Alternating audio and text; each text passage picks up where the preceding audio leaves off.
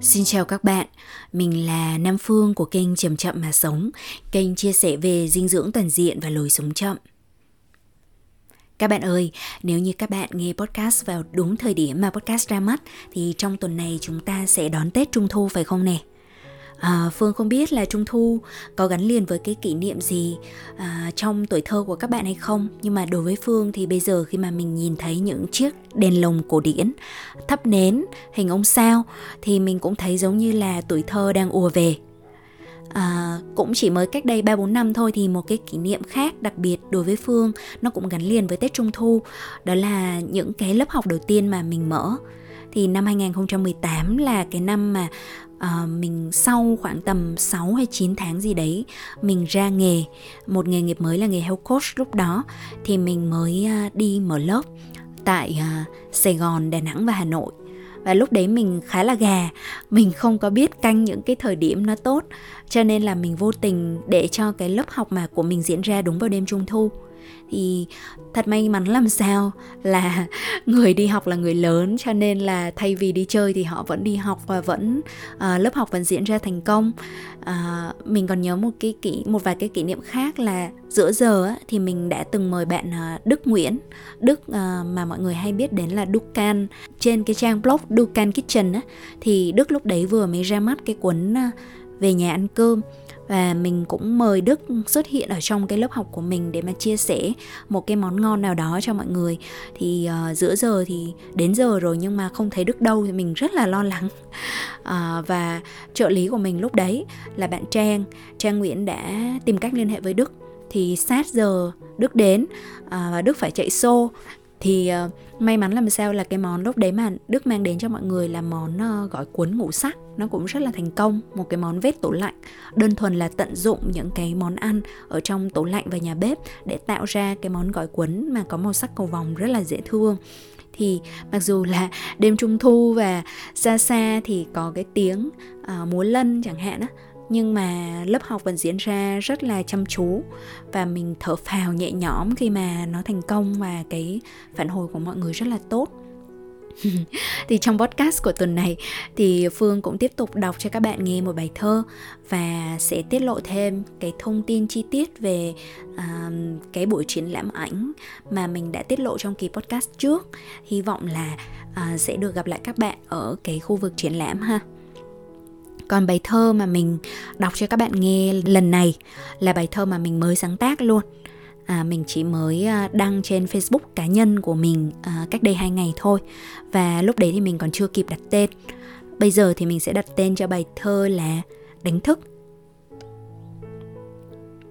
Đánh thức. Sáng nay nhìn hoa và tất cả sự dịu dàng được đánh thức. Dù mới hôm trước lúc em quên chừng mực lỡ nói vài lời như nhát cắt vào tim. Bởi em từng đắm trong những cuộc kiếm tìm, nơi trốn xa xôi, phiêu lưu và gặp gỡ. Bởi em cần tự do như hơi thở, chân đi khắp trốn tự không cần điểm neo em từng sợ cuộc sống của mình nghèo nghèo tất cả, trừ tiền ra mọi người ạ. Nên dù mệt, em dặn mình vững dạ đừng sờn lòng, đừng sợ những trông gai tuổi trẻ là gì nếu em sợ đường dài? Sợ hiểm nguy, sợ điều không chắc chắn. Nhìn lại chặng nào em cũng thấy may mắn. Từ trực nghiệm, em phá bỏ những niềm tin, những tín điều, những hạn hẹp và thiên vị. Giờ trong tim em, chân lý này ngự trị. Chúng ta là một, cả vũ trụ trong ta.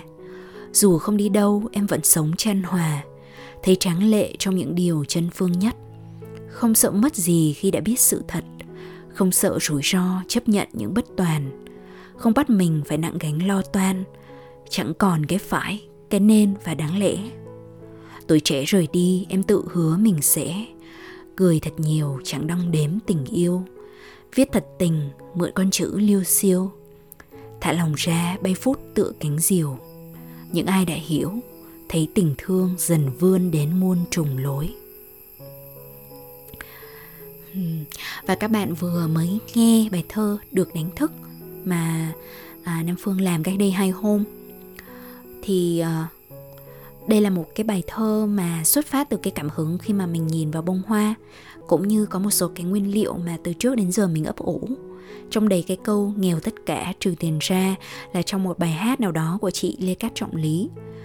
Thì à, đó cũng là cái điều mà Phương luôn mong muốn ở bên trong trái tim mình mình luôn cảm thấy mình là một tâm hồn luôn luôn khao khát phiêu lưu tự do và sáng tạo. Cho nên là trong tuổi trẻ của mình thì những cái dấu ấn mà in sâu đậm nhất ở trong trái tim mình và mình nghĩ rằng là nó vô giá mình có thể mang theo suốt cả cuộc đời cho đến khi mà mình chết thì mình cũng thấy rằng là à đây là những cái điều mà khiến cho mình cảm thấy không hối tiếc. Đó là những cái chặng đường mà mình đã đi uh, mình đã đi khắp các quốc gia đã gặp gỡ được rất là nhiều người đã có những cái cuộc phiêu lưu riêng. Và vì thế mà mình có thể tự hào rằng mình đã không sống một cái cuộc sống mà nó chỉ theo đuổi những cái vật chất và tiền bạc.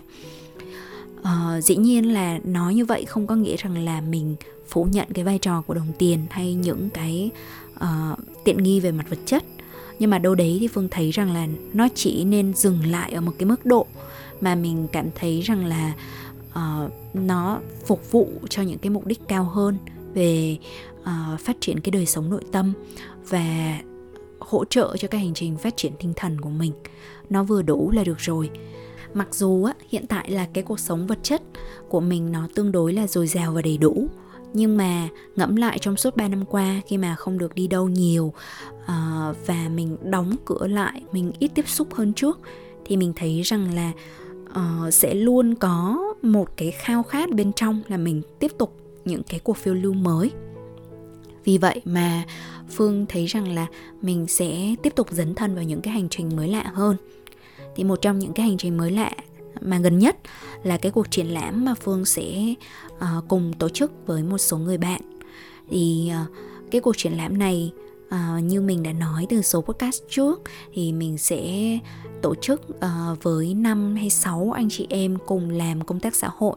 Và tụi mình không có thiên hướng uh, hoàn toàn là về nghệ thuật. Vì vậy những cái bức ảnh không thể nào mà có chất lượng xuất sắc giống như của những cái nhiếp ảnh gia. Nhưng mà tụi mình coi đây là một cái dạng nhật ký nội tâm ghi nhận lại cái hành trình của mình những cái điều mà mình cảm thấy muốn truyền đạt cho thế giới những cái câu chuyện ở sâu ở bên trong tụi mình hay đơn thuần chỉ là ghi nhận lại những cái gì nó đang diễn ra trong cuộc sống.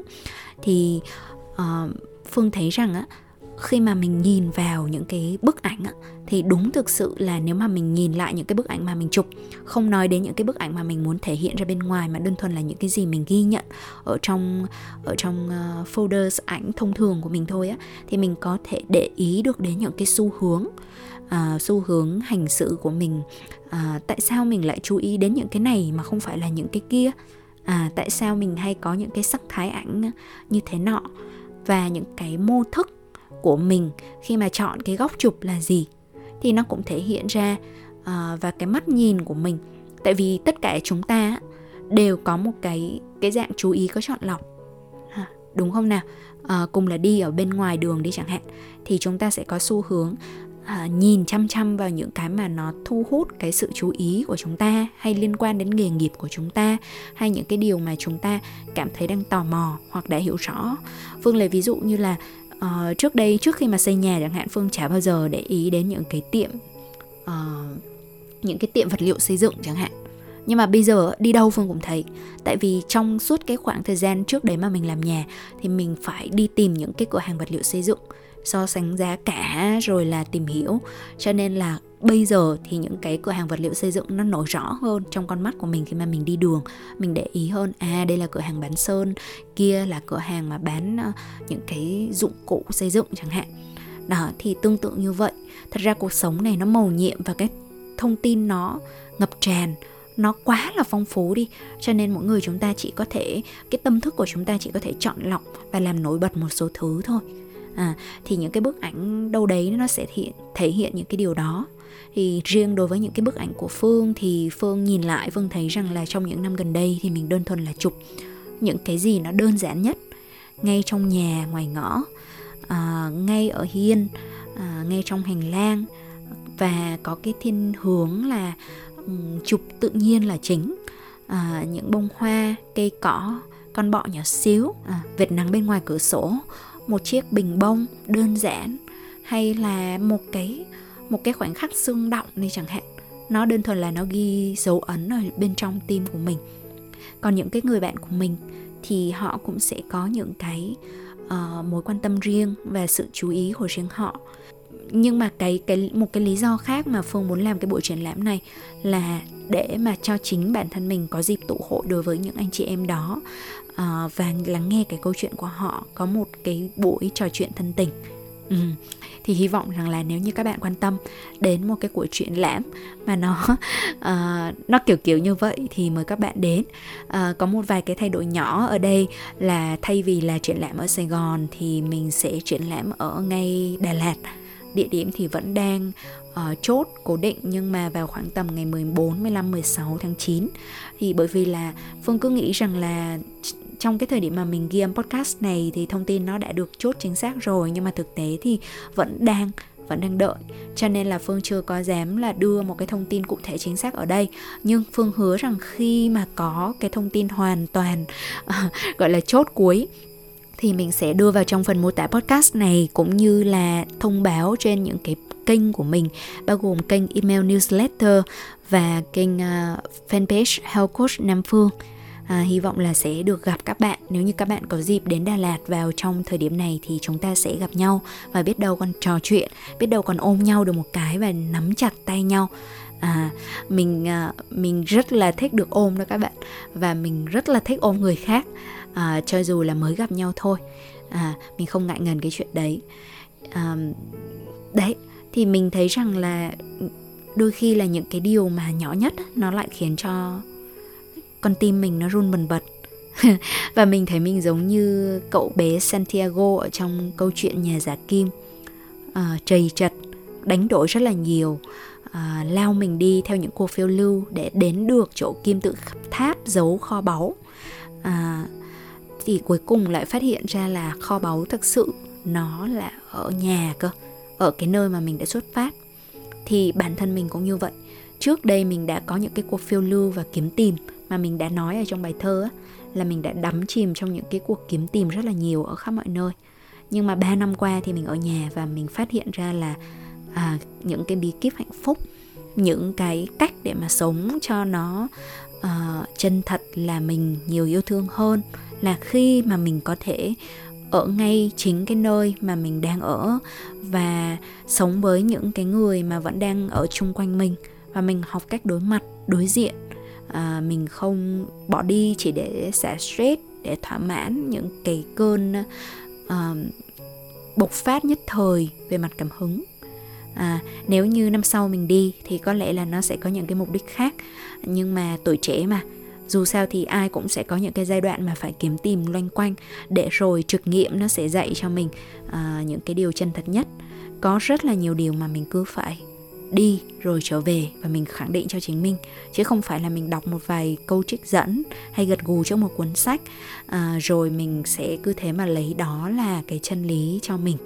À, cho nên bây giờ khi mà được nói chuyện với các bạn trẻ thì phương vẫn khuyên là các bạn hãy đi hãy đi nhiều vào để mở rộng tầm nhìn để mà uh, có thể tự cái trải nghiệm của mình khẳng định cho chính mình và phá bỏ đi những cái mà ừ, hạn hẹp và thiên vị ở bên trong tâm mình.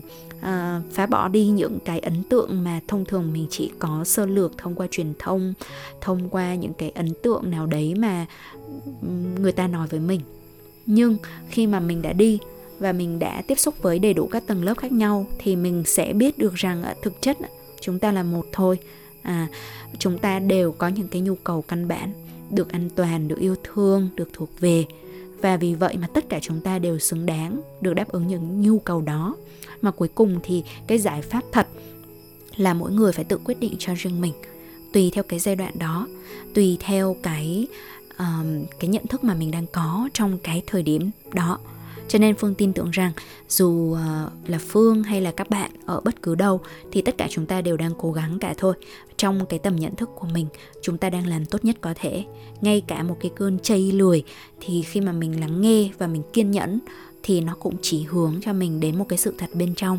Ngay cả một cái sự tức giận, một cái sự bùng nổ cảm xúc thì khi mà mình bình tĩnh và mình ngồi lại với nó thì mình cũng sẽ nhận ra được là nó đang chỉ dẫn cho mình vào những cái sự thật bên trong. À, phương lấy ví dụ như là um, cái cơn uh, tức giận đó khi mà mình mình thấy tức giận bởi vì là có một ai đó đã làm ra một cái gì đấy mà trước đấy là ý tưởng của mình mà mình chưa có kịp hành động thì rõ ràng á cái cơn tức giận đó nó không phải là về người đó. Nó có thể là về với chính bản thân mình rằng mình đã không hành động khi mà mình có ý tưởng mình đã chần chừ mình đã sợ hãi mình đã sợ hoặc là mình đã bị gò bó bởi cái phải cái nên cái có lẽ đáng nhẽ uh, giá mà gì đó của tâm trí lừa mình. Mình đã để cho tiếng nói của nhà phê bình bên trong dẫn dắt thay vì cái sự can đảm của con tim cho nên khi mà thấy ai đó đã thực hiện được cái ý tưởng ban đầu mà mình cũng có, thì mình có thể bùng nổ một cái cơn tức giận nào đó. Nhưng khi mà nhìn sâu, thì mình sẽ thấy rằng à cái cơn tức giận này nói ra, lần sau không nên chần chừ nữa. Lần sau hãy can đảm và thử nghiệm và coi mọi thứ nó là cuộc chơi. Nếu nó là thất bại thì sao? Thất bại là mẹ của thành công mà. Nếu nó là một cái sản phẩm dở tệ thì sao? Chúng ta cần những sản phẩm dở tệ để người nghệ sĩ người sáng tạo có thể rèn luyện ra tay nghề trước khi họ làm ra những tác phẩm xuất sắc. Đúng không nào? À lan man như vậy thôi thì podcast lần này à, là kết thúc rồi. Và bản thân phương hy vọng rằng nếu như các bạn có gặp mình ở trong triển lãm hay ở đâu đó thì chúng mình hãy à, nắm lấy tay nhau và gạt bỏ cả những cái ngại ngần để mà mình kết nối. À, kết nối thật sự nói ra những cái lời chân thật ở trong tim. Đấy là tất cả những cái điều mà mình mong muốn à, cảm ơn các bạn đã lắng nghe đến giờ phút này và phương chúc cho các bạn à, dù đang ở đâu dù đang ở trong tâm trạng như thế nào thì cũng có thật là nhiều yêu thương kiên nhẫn với chính bản thân mình với hành trình của mình. Chúc cho các bạn có ngày thật vui và đêm thật yên nhé. Xin chào tạm biệt và hẹn gặp lại.